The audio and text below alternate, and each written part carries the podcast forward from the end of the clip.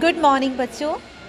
आज की हिंदी की क्लास के लिए आ, कल जो हमने आपको एक पीडीएफ भेजी थी जिसमें हमने आपको शब्द भेजे थे तो आज उसी पीडीएफ को मैं आपको दोबारा भेज रही हूँ जिसे आपने अपनी अपनी कॉपियों में पहले सुंदर लिखाई में लिखना है फिर लिखने के बाद उसके बाद आपने मेरे भेजे हुए इस ऑडियो लेसन को ध्यान से सुनना है। इसमें बेटा पृष्ठ छः से हम शुरू करेंगे। यहाँ पर कुछ एक हमें शब्द है, क्योंकि सबसे पहले हिंदी के लिए क्या, जो सबसे बड़ी गलती हमारे बच्चे करते हैं हिंदी लिखने में, वो ये है कि बच्चों को अभी तक मात्राओं का नहीं पता होता, जिसके कारण वो कई बार बच्चे बहुत बड़े हो जाते हैं, लेकिन फिर भी वही गलती दोहराते रहते हैं। तो अगर हम मात्राओं को अच्छे से सीख लें कि मात्रा क्या होती है, उसकी आवाज़ कैसे होती है और उसका चिन्ह क्या होता है और वो कहाँ पर लगती है तो हमें हिंदी सीखने में बहुत आसानी रहेगी। तो आपका ज़्यादा समय ना लेते हुए मैं शुरू करती हूँ। सबसे पहले देखिए, आज के होमवर्क से हम मैं शुरू करूँगी। री की मात्रा वाले शब्द, जब हम अपने स्वरों को पढ़ते हैं, आ छोटा, आ बड़ा, ई छोटी, ई बड़ी, ऊ छोटा, ऊ बड़ा, उसमें जो री स्वर आता है, जिसे आप लिखते हो, री, ऋषि। ठीक है बेटा? तो इसमें हम देखते हैं कि हिंदी में बहुत सारे ऐसे वर्ड हैं, री की मात्रा कैसी होती है? सबसे पहले ये देखो, री की मात्रा जो आपकी इंग्लिश का सी होता है ना, बिल्कुल उसके जैसी होती है, ठीक है? छोटी सी होती है सी के जैसे ज़्यादा लंबी और बड़ी नहीं होती, क्योंकि वो अक्षर के पैर में आती है। कुछ एक शब्द है हिंदी में, जैसे कि नृप, कृषक, वृक्ष, कृष्ण, मृग, गृह पितृ ऋतु, ठीक है? ये री की मात्रा वाले शब्द हैं। तो सबसे पहले मान लो कि एक शब्द मैं लूँगी, नृप, ठीक है? नृप नृप को पहले छोड़ दो। मैंने वर्ड, मैं शब्द अलग करने जा रही हूँ, न और प, बन गया नप। ऐसे ही जब मैं न के पैर में री ऋषि की मात्रा यानी कि छोटी सी सी वाली जो मात्रा आपको दिख रही है अक्षरों के पाँव में वो डाल दूँगी तो इसकी आवाज़ बनेगी नरी ठीक है? कौन सी आवाज़ बनेगी इसकी? नरी जैसे कि बन जाएगा नृप ऐसे ही जब मैं इसे कृषक जैसे कि आ, आपने देखा है कि पहला ही हमारा जो वर्ड है नृप के बाद आगे वाला वर्ड है कृषक। जब मैं कृषक के नीचे इसे लिखूँगी मान लो क के नीचे मैं री की मात्रा लगाऊँगी क के पैर में री की मात्रा लगा के षटकोण वाला श और क, क्री, श, क, यानी कि न के पैर में लगेगी तो आवाज़ आएगी नरी, क के पैर में लगेगी तो आवाज़ आएगी क्री, व के पैर में लगेगी आवाज़ आएगी व्री, ठीक है? माँ के पैर में लगेगी तो आवाज़ आएगी मृ, जैसे कि मृग हो गया। ग के पैर में लगेगी तो आवाज़ आएगी री गृह। इसी के बाद एक वर्ड है पित्र।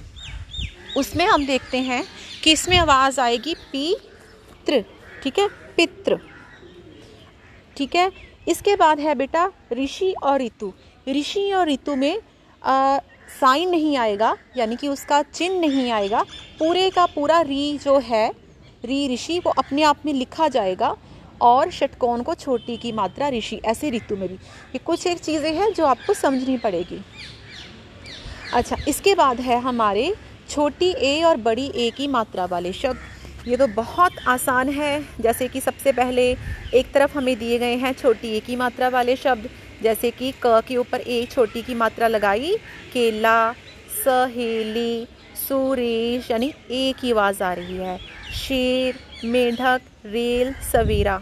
उसके बाद बड़ी ए की मात्रा जब लगाएँगे, जैसे कि ए के ऊपर एक मात्रा लगी हुई है तो बड़ी ए बन गई। तो अब बेल नहीं, अब इसे बोला जाएगा क्योंकि दो मात्राएँ आ जाएगी। आवाज़ आएगी, बैल, कैमरा, थैला, गवैया, दैनिक। पैर नहीं, अब बोला जाएगा पैर। तो आपको फ़र्क पता चल गया ना दोनों में क्या है? एक है ए, एक है ए ठीक है? सैनिक, अटैची, भैया। इसके बाद है बेटे हाँ ऐसे ही अब आपको मात्रा आएगी, छोटा ओ और बड़ा ओ। इसमें भी आपने जो लाल वाला है, इसमें आपको दिए गए हैं शब्द ओ की मात्रा वाले, जैसे कोयल, कोठड़ी, घोड़ा, होली, मोर, कोट, समोसा। जो ओ की मात्रा वाले शब्द हैं, ये बनेंगे। पहले था, अगर एक एक मात्रा होती ओ की तो नौका होना था। अब क्या है? नौका। खिलौना कौआ मौसमी, पौधा, हथौड़ा पकौड़ा, फौजी, चौकी, ठीक है? अच्छा इसके बाद है अनुस्वार अनुनासिक और विसर्ग वाले शब्द। ये जो शब्द है ना बेटा, इसे बहुत इजी है। आपने नाम सुन के किसी बच्चे ने घबराना नहीं है कि अनुस्वार क्या है, अनुनासिक क्या है और विसर्ग क्या है। इसमें आप देखो, ध्यान से देखो बेटा, अनुस्वार सिंपल बिंदी जब हम डाल देते हैं, इसे कहते हैं अनुस्वार। ठीक है? जैसे कि डंडा, झंडा, बंदर, कंगन, कंघा, बस। हल्के से आधे ना की साउंड आ जाएगी, ठीक है? पूरे ना की नहीं आएगी, आधे ना की साउंड आएगी। कंगन, कंघा होन खम्बा बिंदु। ठीक है बेटा? अच्छा ये जो अनुनासिक है ये गले के साथ साथ इसमें नाक से आवाज़ निकलेगी। अनुनासिक वाले शब्द आएँगे। चाँद। गले और नाक दोनों से आवाज़ आएगी। चाँद। ऊपर चंद्र बिंदु पड़ जाएगा। अनुस्वार बिंदी होती है डालने में। अनुनासिक चंद्र बिंदु होता है। अनुस्वार में जब हम बोलते हैं, उसमें सिंपल आधे न की आवाज़ आ जाती है, ठीक है? नाक से आवाज़ होती है, लेकिन कम। अनुनासिक में यह आवाज़ थोड़ी उससे ज़्यादा होती है, जैसे चाँद। सूंड। खूंडी, इन्होंने खूंबी लिखा है। लेकिन मुझे लगता है खूंबी पता नहीं ये कौन सा शब्द है। खूंबी भी हो सकता है। सूंड, चांटा, दांत, आँख, पाँच, टांग, ठीक है? इन शब्दों के ऊपर अनुनासिक आएगा। ऐसे बेटे हिंदी में विसर्ग होता है। विसर्ग कुछ भी नहीं, विसर्ग दो बिंदु होते हैं।